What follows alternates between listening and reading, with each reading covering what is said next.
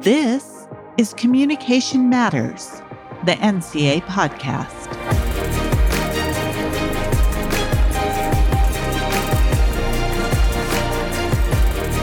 Hello, I'm Trevor Parry-Giles, the Executive Director of the National Communication Association, and I'm your host on Communication Matters, the NCA podcast.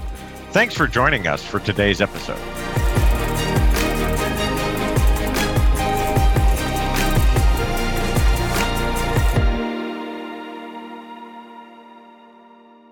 Hey, listeners, have you ever wondered what it would be like to actually hear a famous speech from American history in person? Like the Gettysburg Address or John F. Kennedy's inaugural address. What if you could step back in time to the 1960s and hear Dr. Martin Luther King Jr. speak in person? Today's Communication Matters episode explores the Virtual Martin Luther King Jr. Project, or VMLK, which recreates one of Dr. King's iconic speeches through digital technology. Joining me today are the project's North Carolina State University principal investigators, Doctors Victoria Gallagher, Derek Ham, and Keon Petaway. Now, before we begin, and this is going to be a really interesting conversation, I'm certainly looking forward to it. But before we begin, let me tell you a little bit about our guests. Victoria Gallagher is a professor in the Department of Communication at North Carolina State University. Dr. Gallagher's primary area of publication and scholarship is rhetorical criticism, particularly of civil rights related discourse, museums, memorials, and public art. Most recently, Dr. Gallagher is the co editor of Communicative Cities in the 21st Century and author of an introduction and a chapter in that collection. Hi, Victoria. Thanks for joining us today. Hi, thanks so much, Trevor. It's really an honor to be here and to tell you more about our project. Derek Ham is an associate professor and the department head of art and design at North Carolina State University. Dr. Ham's research interests include game based learning, algorithmic thinking, and digital fabrication and making. Dr. Ham investigates both virtual reality and augmented reality technology to uncover the ways in which these tools can expand on the possibilities of interaction design. Hi, Derek. Thanks for coming on Communication Matters today. Hi, thank you. Nice to be here, and thank you for having us to talk about the project. Keon Petaway is an independent researcher and principal product designer at Celigo, a technology company that develops cloud based applications. Dr. Petaway's research explores social protest movements, visual rhetorics of photography, black cultural expression, health and ecological risk, and designing public spaces for civic engagement. Hi, Keon. Thanks for joining us on Communication Matters. Hi, thank you for inviting us. Looking forward to a great conversation. Victor Hugo once said, that there is nothing in the world more powerful than an idea whose time has come. The dynamic idea whose time has come today is the quest for freedom and human dignity. Men are tired of being trampled over by the iron feet of oppression. They are tired of being plunged into the abyss of exploitation where they experience the bleaking, nagging despair. And so, all over the world, formerly oppressed people are making it palpably clear that they are determined to be free. That was some audio from the virtual MLK project featuring audiences engaged in guided listening of the different sound experiences of Martin Luther King's 1960 speech, A Creative Protest Fill Up the Jails. Let's talk a little bit about the unique context of this project. The VMLK project is a collaboration between the White Rock Baptist Church congregation and North Carolina State University. Victoria, could you tell us a little bit about how this collaboration came about and how the project developed and all of that sort of background information? Sure, I'll uh, I'll start off and then I'll ask uh, Keon to also fill in because he was there right from the start. So this began in 2013 when I had a junior colleague who was very interested in the Moral Monday protests that were going on in North Carolina. And we, some of our graduate students were also interested in those. Jeff Swift was a doctoral student at the time. He went on to work for NationBuilder and is now on the faculty, I believe, at Western Virginia University. But we were looking for a speech that really would connect issues of the day with the past, especially the civil rights history past of North Carolina. And the reason we were looking for such a speech was because I had been inspired by a colleague who was doing a really interesting recreation of a John Donne speech at a moment way back in history and using technologies that were coming into being at NC State through our libraries, our Hunt Library, which is an award winning, incredible technology library. And we had these spaces that I would then view things in, and I thought we can do a rhetorically informed project with this technology in these spaces that will really help us get at this concept we've long theorized and articulated of transformation, of a kairotic moment when you bring together just the right speaker at just the right time with just the right audience and transformation happens. And that was my goal from the start to say, how can we do something that is historical, civil rights related, but speaks to the contemporary moment. And that's where the speech comes from. We notified people that we were looking. We found this speech that King gave in 1960 at the White Rock Baptist Church, just two weeks at the start of the sit ins in Greensboro. And it's the first time that he calls out direct nonviolent social action as the future of the movement saying, even if we have to fill up the jails of the South, this is what we've got to do going forward.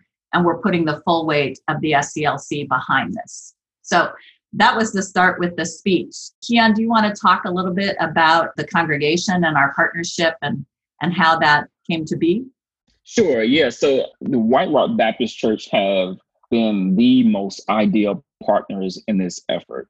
We couldn't have asked for a better partner. So during the time when the recreation of the speech it ensued at, at White Rock, uh, the congregation was more than happy to be involved to get the rest of the congregation involved. Uh, Vicki, I think it was I know over 200 people who who attended all together, and that is tremendous when you talk about a recreation of a speech.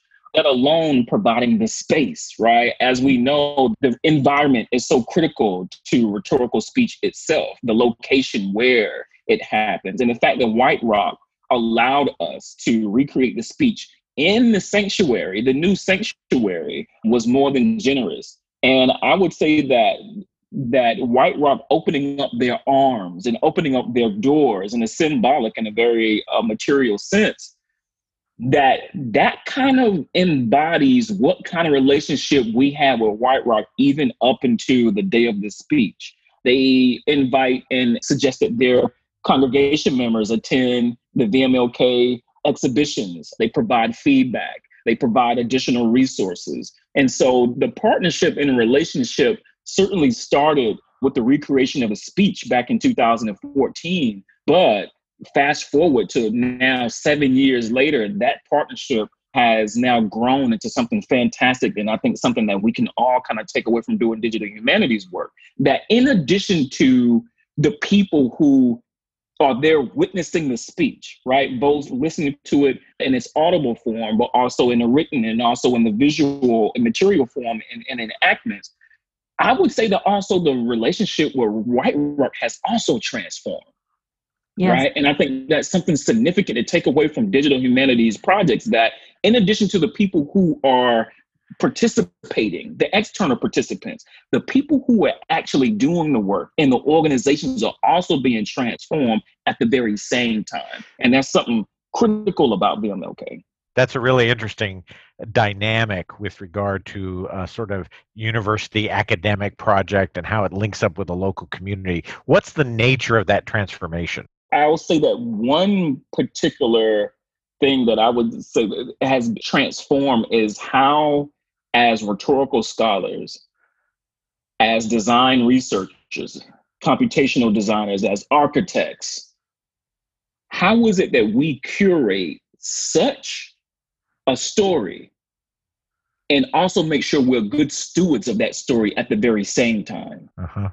We know all too well the history, particularly of African Americans, Black folk in this country, who are taken advantage of both in, in, in science, in medicine, in politics, in economics, in the arts. And when you have a project like VMLK, where White Rock Baptist Church has now given us not only the responsibility, but has given us the nod to say, treat our stories well, treat it with care, yeah. right?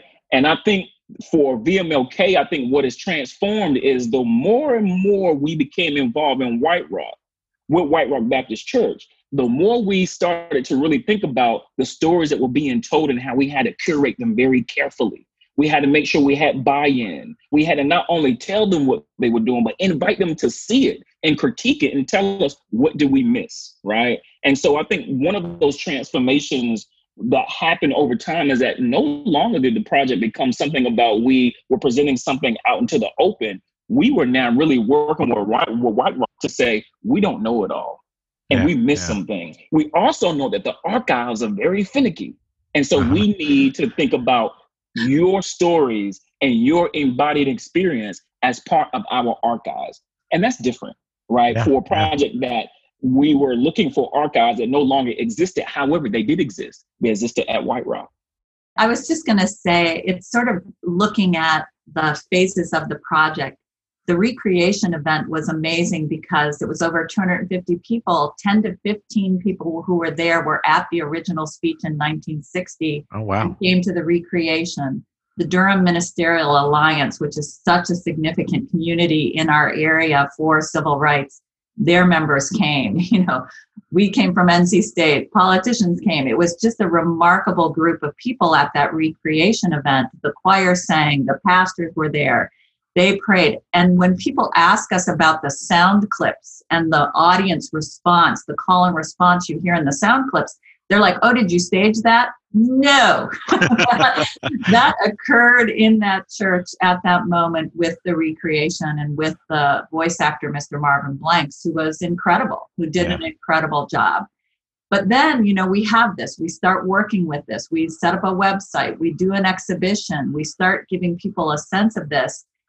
But in 2019 fall, we go back to White Rock and we say to them, critique us. We invited them to our NEH workshop and we said, here's all of it. Here's everything we've done, everything we've presented, all of the materials we're going to take you through. We had other scholars there, people from around the country, humanities advisors, and we said, okay, critique us. Tell us what we've done well, tell us where we still need to go, and the moment of transformation for me at that workshop was the White Rock folks saying, We want everybody to hear this story. How can we get this out even more? How can we use this to reinvigorate our community? I mean, this is a congregation that's over 150 years old. How can we today activate people in a way that matters, both as a church community and as a part of the larger Durham community? And so we did a 60th anniversary exhibition where the entire church came. Wow. And then we went to White Rock and we took VR, a mobile VR lab to White Rock so that they could showcase the VR for everybody in their community. And those moments of saying, okay, yes, we, as Keon said, want to be so careful to have such high quality in how we tell this story that you will want it and love it and want to share it with everybody you can. That's great. Maybe we can geek out a little bit on yep. the tech part of it all. And Derek can tell us a little bit more about how this recreation, this reenactment, how you captured that notion of sound and the importance of sound in creating that immersive experience. I mean, how all that worked, because, you know, boy, this is really outside of my wheelhouse. And I find it a fascinating dimension to all of this. Well, you know, it's funny in a lot of ways we're a glutton for punishment because we were developing on the VR technology side in real time that the technology itself is being developed. I mean, put this in perspective. Dr. Gallagher said the project started in 2013. In 2013, the technology that we ended up using, the VR headset Oculus Rift, wasn't even available to the public. I had a development kit There were a couple of ones in labs across universities. And so not only was the accessibility to the hardware kind of a gamble that we knew hey, this VR technology is growing, it's going to be more accessible, so we should be in here early in real time, the technology itself was changing. I remember from day one, one of the first experiences that we had when we began to translate the content that we had into a virtual environment, there wasn't a notion of even having something called hand controllers. We were using an Xbox gamepad. Oh, so it was really interesting to see this evolve in real time. But you know, we're blessed to have a really great team. If you think about all the parties that are involved in recreating a space that no longer exists, we can't go to the church today and take measurements off of it. We only have a handful of pictures of the interior of Dr. King on that evening. And so we're talking about, in a lot of ways, like forensics here, uh-huh. looking at what material we had and then partnering together with architects and creating new blueprints, if you will, from the existing pieces that we have, recreating the 3D models, recreating the pews, recreating the spatial geometries that are lost in time. Uh-huh. And so that process of developing those computer models, putting them together, was happening in real time with the evolution of this thing called VR. Now, it's great that we could do this because now we have this thing that oftentimes, if you think about these projects, these come much later in years. New technology comes out, and then someone later applies it to something that has such strong historical and social significance. But I'm proud that as a group, we were harnessing technology that was evolving today in a project that anyone else would probably have overlooked. Right, right. And just so our listeners know, the actual White Rock Baptist Church was torn down a few years ago, a few years really after the speech was given. And so this recreation was both a oral or audio recreation, but also a spatial one right? A physical one. And just so everybody knows, it wasn't as if the project was able to go back to the same church and be exactly in the same space. Well, uh, really interesting about that, Trevor, is the way in which space and place is so meaningful to people and resides in our memory in such remarkable ways because the church was torn down in 67 mm. to put in the Durham Freeway, which decimated a thriving neighborhood, right? And so it's part of that long story of on the heels of civil rights, suddenly we're decimating African American neighborhoods right. with, you know, federal Highway funds. And this church was part of that story. And what's interesting is when Derek, when we showed the White Rock Baptist Church community the most recent VR back in May of 2019, and they were there as a group seeing this all together, and the pastor was there, and he said to me, he goes, Well, now I understand why, when we built the new sanctuary, people wanted the baptismal font like up front in the corner. I couldn't figure out why people wanted it there. It shouldn't have been there. It didn't make sense for all kinds of reasons. He said, Now I'm in this space and I see it. That's where it was in the old sanctuary. Wow. wow. Right. Again, another moment of transformation, right. perhaps unintended, right? That emerged from this. So, let's say an average listener is encountering the VMLK project. What's their experience like? Do they strap on one of these now maybe obsolete, I don't know, headsets, virtual reality things? I mean, how does this all work? Describe for me what the experience is like. Well, the great thing, and I'm going to borrow from my colleague Keon here, the kit of parts, as he calls it, and as we stick to it, it's developed in a way that can be distributed in multiple ways. And I'll let Dr. Gallagher talk about how it was distributed in the Hunt Library, but from the actual digital content side of it, we produced it in a way that could be distributed straight to a computer screen, straight to a website or if you have a higher end headset, maybe it's a mobile. We could do it on a mobile VR headset. Or if you have even a higher headset, you could do it on a VR. So that kind of flexibility to create digital content that could be distributed and through multiple ways, depending upon the scale in which the viewer was able to accommodate this content, that was it in mind. So it wasn't a one shot fits all. It was something that could meet anybody, even sitting at home. Huh. Yeah, Keon, why don't you tell him more about the kit of parts and how you develop the different guides for different spaces, and then I'll talk about what a typical experience in Hunt Library is like. Yeah, so the kit of parts, it's a term borrowed from graphic design. It's used to understand how experiences are put together. For instance, at the Walker uh, Museum, uh, one of their I think it was when they did a redevelopment of their brand, they described it as a kit of parts. But it's a kit of parts is also an architectural term as well. And so I thought about that term of so in addition to a kit of parts and how that relates to the project, I used it as kind of a a guide to now kind of find other kind of theoretical and conceptual bases that would create such an experience. So a kit of part, just it, as Derek said, you can think about it as a set of Lego blocks, right? You don't build one big Lego, and one big Lego isn't even all the same color, right? You build the kind of blocks depending on what you need. It's mobile, it can be transformed into different things, and a number of people can participate in it as well, right? It's not one big block, but other people can actually help you build it. And I think that's also critical to think about a kit of parts that, in addition to it being a kind of technical term to think about the building, it's also a term about how do you have a collaborative experience with other people, right? Other folks should be able to take a Lego block, one of those kit of parts, and fit it to whatever context, right? Right. And so, as it relates to the actual project, we thought about think about the canon arrangement, right, and how things should be ordered. We knew that the arrangement of this speech and how it could and should be experienced could not be arranged in one way for a number of reasons. We thought about the fact that everybody is not afforded the same kind of uh, possibility of seeing a speech at Hunt Library. Uh-huh. Number one, some people can't get there, right? If you're in Alabama and coming all right. the way to NC State, that's not likely.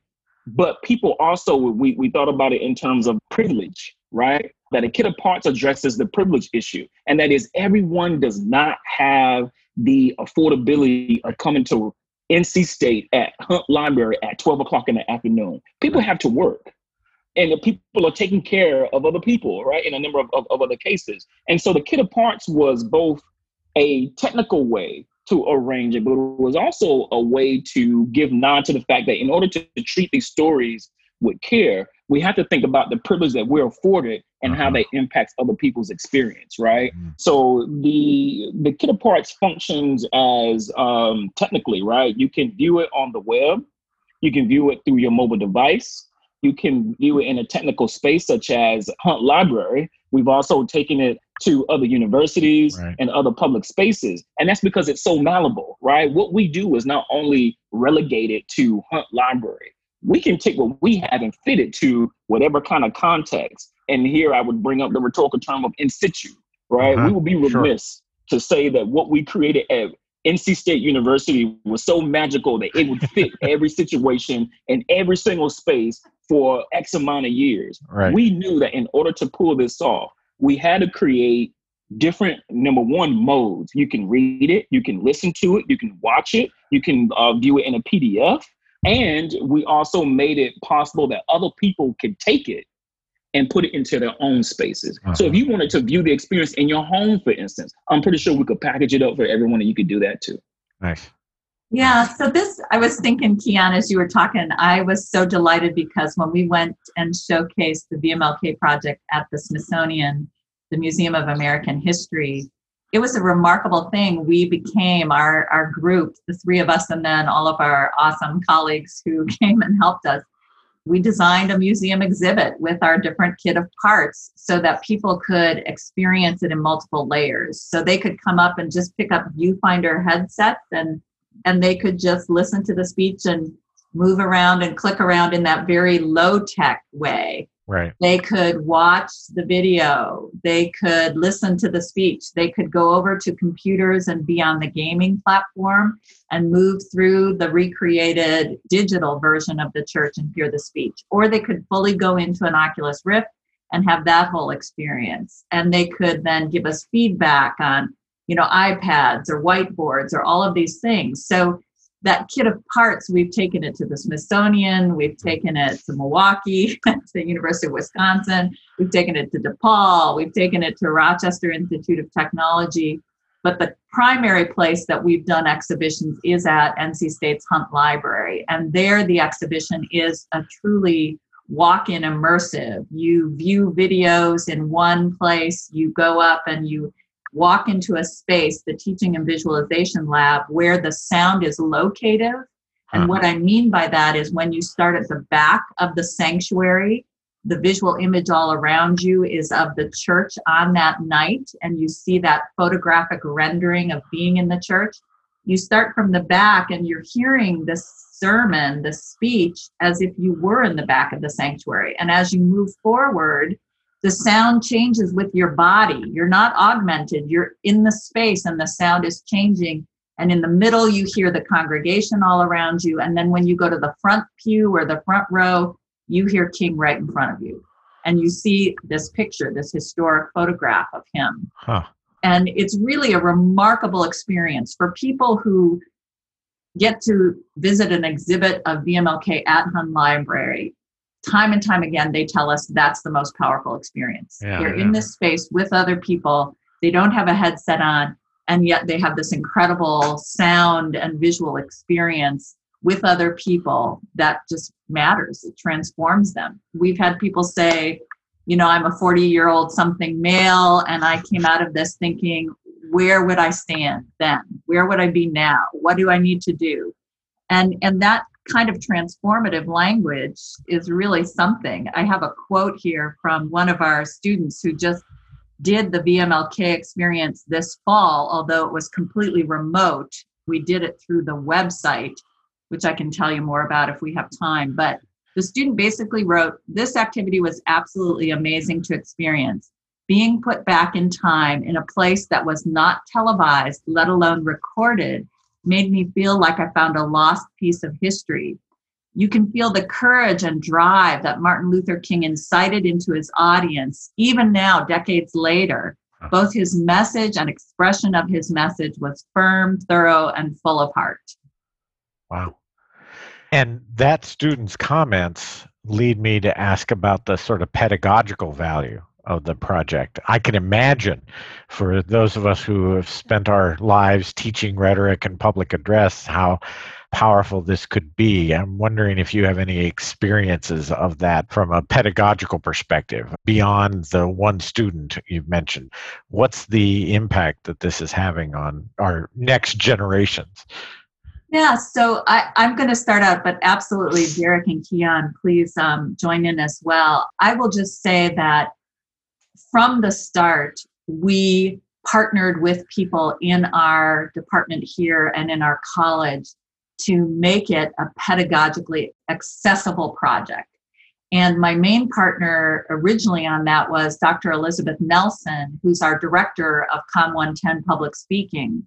And she would teach a unit in her own public speaking class. We didn't do it everywhere, we just started out there. And then I had a colleague in public history who we talked to her, what would that use be like? And then a colleague of ours who does critical media and talked to him about what that might be like. So, like with many of the things, we we developed collaboratively, just prototyping, trying things out. What does this look like? Since 2015, every single public speaking student at NC State, which is about a thousand students per year, have a VMLK experience. They either in person go to Hunt Library or in the last two semesters, we've pivoted, right, to a fully online version where we've done orientations for instructors, helped them think about how to use it, tied it more directly to their activities, done all of these kinds of things to really make it a central unit within the course. And we know from all the data we've collected, because we've collected data every semester, either through their written responses, their reflections, and or through survey responses, that they have an incredibly positive experience of this, that they see it as something that activates within them a sense of comparative what's today like versus what happened then who am I in relation to that? They identify with the people of the time and bring that forward to think about identifying today. We published a piece in Communication Education that goes over one year's worth of data and demonstrates these findings. what we want to do now is think about how does this move through to K through 12 curricula. We're going to do a prototype this spring with Southeast Raleigh High School to try it out in their English language and social studies curriculum and see how it can meet that. But we're also looking at it in terms of other people at other universities utilizing it. I've used it quite a bit in visual rhetoric, but I, I want Derek and Keon to have a chance to respond. So please go ahead, guys. You know, I think the K 12 community is something that we've really t- learned and talked about early on. Uh, Dr. Gallagher talked about taking it over to the Smithsonian, and I remember seeing the engagement of young kids. Yeah. Now think about it. Bringing young kids to a museum and saying, let's look at this. And all of a sudden you give them something that's interactive. Even if the interactivity is just all about being in an immersed space looking around, we learned right there seeing it that this was a group of people that we could tap in to say, listen, this history is alive and you could revisit it. And some parents would often mention that they were shocked that their kid wanted to sit and listen to the whole 15 minute speech. I was frankly shocked too, but it's because they were transported. They Sure. were there. And so that was an exciting thing for us to begin to say, wait a second, we should invest a little bit more interest in looking at how this could raise up the next generation and inspire them. Something that even the White Rock Baptist church members Mhm. mentioned to us about doing. So I'm very excited to see this project evolve and moving towards the K 12 space. Has there been any discussion with the new National Museum of African American History about? I don't know. It seems to me you could ramp this up and get a whole set of exhibits. Because as you were talking, Derek, I was struck by the fact I live in Washington, D.C., and a lot of the museums and the Smithsonian exhibits have worked to move in this more immersive direction. You know, I'm thinking the Museum of the Native American you know has a lot of sort of immersive moments and they do work better for younger younger audiences and younger minds. Any thoughts about bringing history alive? I'd love one of these uh, virtual demosthenes or something along those lines. Keon, you remember when we were at the Smithsonian, we had gotten folks from actually the Holocaust Museum reached out to us to talk to us about sound because they were thinking about incorporating sound more thoroughly mm. throughout their exhibitions in ways that they had simply not. And we ended up having a really interesting conversation with them about sound that I, I know Keon has good things to say about. And I will just say that one of the key people at the Museum of American History has been our advisor and came to our NEH workshop and, and we really worked closely with him on thinking about what happens there.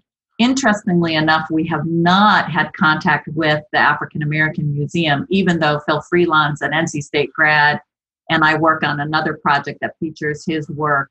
Sadly, he passed away two springs ago, which was a huge and horrible loss for us. But that is a place that we have not yet gone. But I love that you're thinking about that because, yeah, that would be good. But Keon, talk a little bit about our conversations with folks from other places who are interested in this work, if you feel like it.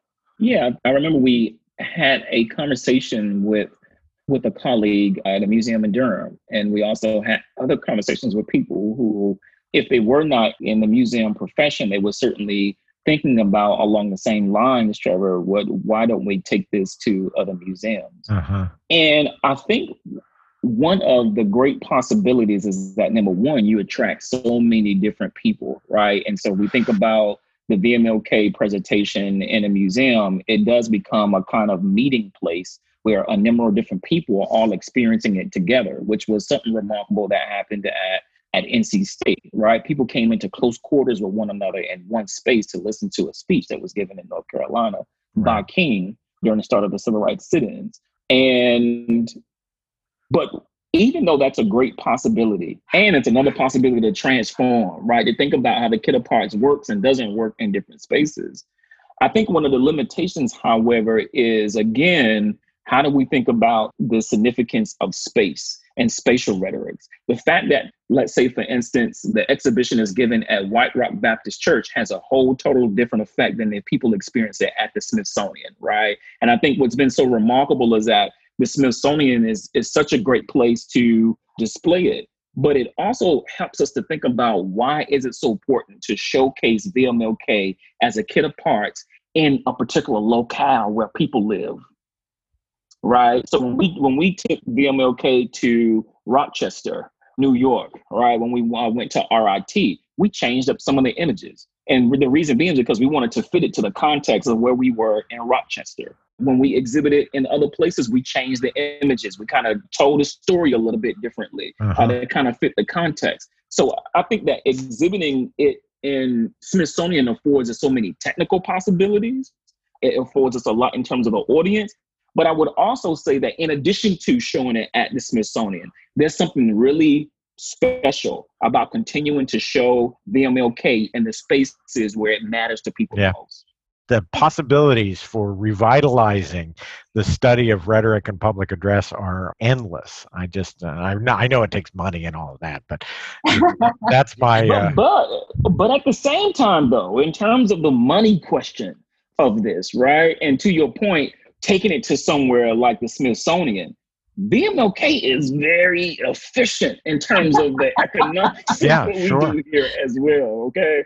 The fact that we created a kit of parts means that we can we can choose, let's say if we went to the Smithsonian, we could show everything and do even more. But if we had to take it to a smaller space, right. a smaller museum, we could take only a few of those parts and make it malleable to that particular locale. And I think that is something that people have asked regarding the sound, right? If people have a different, a certain sound experience at the Smithsonian, how can you have that same sound experience in a smaller room where you don't get, you know, the the, the fullness of King's speech in a in a kind of 360 degree space. And so people have wondered how do you have that same sound experience when the space changes? And I think one thing that we try to do even for the audio version is to provide people with different perspectives of the speech. So even if you are listening at home, we provide an experience where you could feel, you could kind of get a sense of what it was to be at the back of the church or right up where King was preaching or with the congregation among everyone else. And we tried to provide visuals, right, along with that audio experience. So as you're listening to the audio as what it would feel like to be in the back, we also provide visual images of what it would what it looked like on that day to be there. Sure. Well, and you talk about the economies of it all. I mean, that's sort of the if if the government for example gave the money that they give to scientific research to this kind of digital humanities research can you imagine the library of virtual projects we could create? That would be amazing. So yeah i appreciate that both the adaptability but also the economies that you were forced to i suspect implement with regards to the production of this project. You know one of the things we always like to talk about on on the podcast is how huh, get this right see what i do here how communication matters and I'm, I'm wondering if you might talk a little bit as a sort of final wrap up of how you believe this project demonstrates the ways in which communication matters, both historically, technologically, contemporaneously, etc. What do we learn from VMLK about the importance of communication in our world? Well, I'm just going to start out, and then again, you know, my colleagues, if you have something you'd like to add, absolutely, please do. Because from the start, I was looking at this project as a way to articulate how rhetoric is transformative and to be able to recreate that over and over again through this project has been incredible. But it isn't that just this one speech is in its own essence, on its own transformative. It's this speech in relation to the community of people that it was given to. Without that community, as Keon always talks about, this is as much about all of the people in Durham and all the people in North Carolina as it is about King.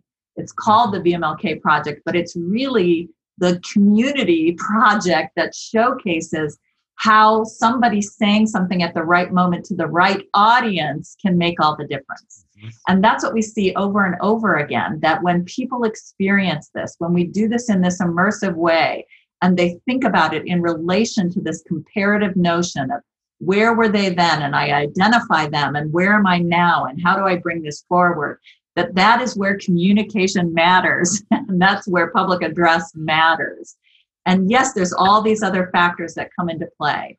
I will say the other piece where I think communication matters is we as communication scholars can help people understand how to develop collaborative teams mm-hmm. because this has been a huge collaboration. We have a partner who's a community partner. I have amazing colleagues who've contributed. We have people who are constantly bringing things to this project that we say yes to. so we're invitational and also we're collaborative. And I think that communication matters in the sense of how do you create that? How do you keep it going? How do you build those relationships? And how do you move that forward? So that's my two ways communication matters. But nice. let my colleagues also speak to that. You know, for me, I think about when, when you when you say communication matters, I think about the different spheres in which we communicate about history and about things. And I'm always just driven towards my observations of clusters of families coming through the VMLK. You know, the uh-huh. generational conversations that we have between the elders and the next generation, grandparents, parents, and even younger kids is something that if we blink, we might lose these stories. We might lose these discussions. And for us to store them in a digital format for to be shared forever is great. And I think we just need more people to take these types of measures to store this information and share it in a way that we can have these new conversations cross generationally before these stories are lost. That's great. That appeals to my inner historian. Keon, anything else about how communication matters here? Yeah, I would say that communication archives matter the communication of archives matter. Good. When we started the project, we couldn't find many images of White Rock Baptist Church. We also could not find many images of the speech given on that day. And I think as scholars in communication and design, as Derek mentioned earlier, we had to go on kind of a forensic search. And that search revealed the fact that how we communicate those archives, both when they when we do collect archives and then we present them and arrange them, it matters. This is not just a mere showing of archives or mere showing of artifacts. When we locate the archives, now comes the hard part. How do you present that to people, particularly the community, right? Those and, and for White Rock, they contributed some of the archives. Now, how do you arrange it? How do you take care of it? How do you be a good steward of it? And how do you invite others to continually contribute to that archive? And I think that's a skill, right? That I think many of us in, in communication, we in design, we have those skills, and I think it matters, right? Especially in digital humanities. This is not just a mere showing of archives. It matters how it is arranged and how it's presented and how it's taken care of in the entirety of a project. But to that point, I would say that meta critique of communication matters just as much as the VMLK project has certainly been transformational for a lot of people who have experienced it. I would also say that VMLK shows the significance of having a digital humanities project as a meta critique of the discipline itself. Mm-hmm. And not to lose sight of that, right? Not to lose sight of the fact that what we're building is not a final thing. It's always a recursive process where we're continually critiquing ourselves, critiquing the, the discipline. A case in point, what I would say about for design and communication design, VMLK was a meta critique of what it means to create collaborative tools. When we revealed to people how we built a lot of the initial format, people were amazed of the lo-fi tools we were using. And people would ask, why aren't you using some of the, you know, the industry tools? But what they didn't understand is that this was actually a meta critique and it was it was actually a rebuke of those tools that did not allow a lot of other people to collaborate. That's great. I think you all have coined a a new sub discipline if you will, a mm. new subfield, and I'm going to call it rhetorical forensics. I'm really appreciative, I think, Keon, of this point that you've made repeatedly about what I might call rhetorical stewardship. I think we've lost some of that, and it's great that you all are, are blazing a new trail for us in terms of being good stewards of American rhetoric and the public rhetoric that is so important to understanding who we are and and where we've been. Thank you all so much for joining me today. This is a great podcast discussion for uh, the MLK holiday coming up in January and for all of 2021. It sets our second year of Communication Matters, the NCA podcast, off to a great start. So thanks again for joining us today on Communication Matters listeners, be sure to check out the VMLK project online. The links will be there on the NCA podcast webpage and experience it for yourselves. It's an amazing project. And thanks, as always, for listening to Communication Matters, the NCA podcast. And one day, historians in this era might be able to say, there lived a great people, of black people who injected a new meaning into civilization.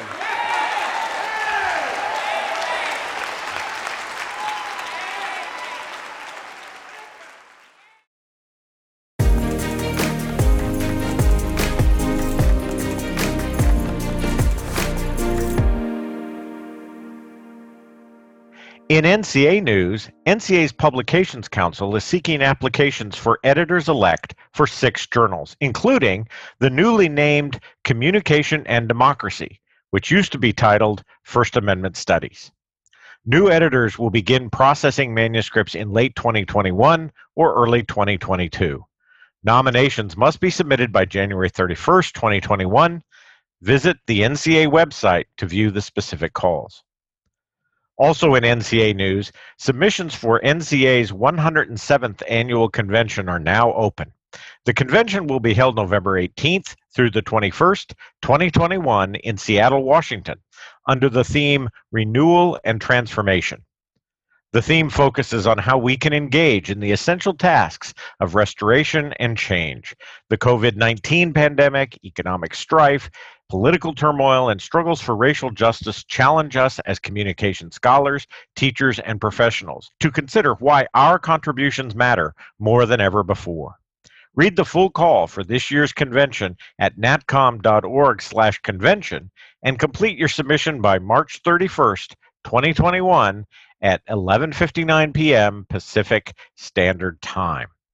And listeners, I hope you'll tune in for the next episode of Communication Matters on January 28th, when we'll focus on some of the historical inaugural addresses from American history, as well as President elect Joe Biden's inaugural address and swearing in ceremony.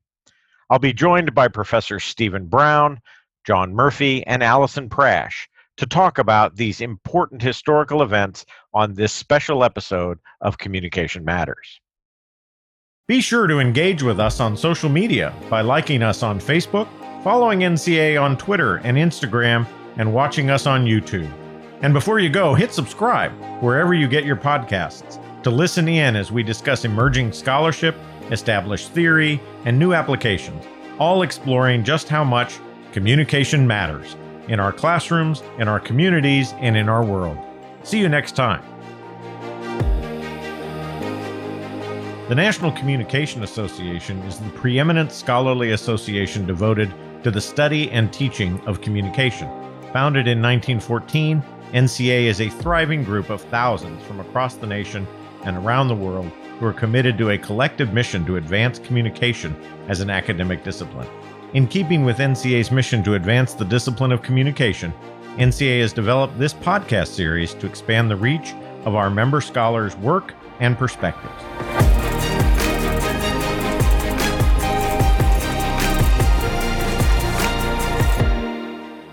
Communication Matters is hosted by NCA Executive Director Trevor Parry-Giles. The podcast, organized at the National Office in downtown Washington, D.C., is produced by Assistant Director of External Affairs and Publications, Chelsea Bowes, with writing support from Director of External Affairs and Publications, Wendy Fernando, and Content Development Specialist, Grace Bear. Thank you for listening.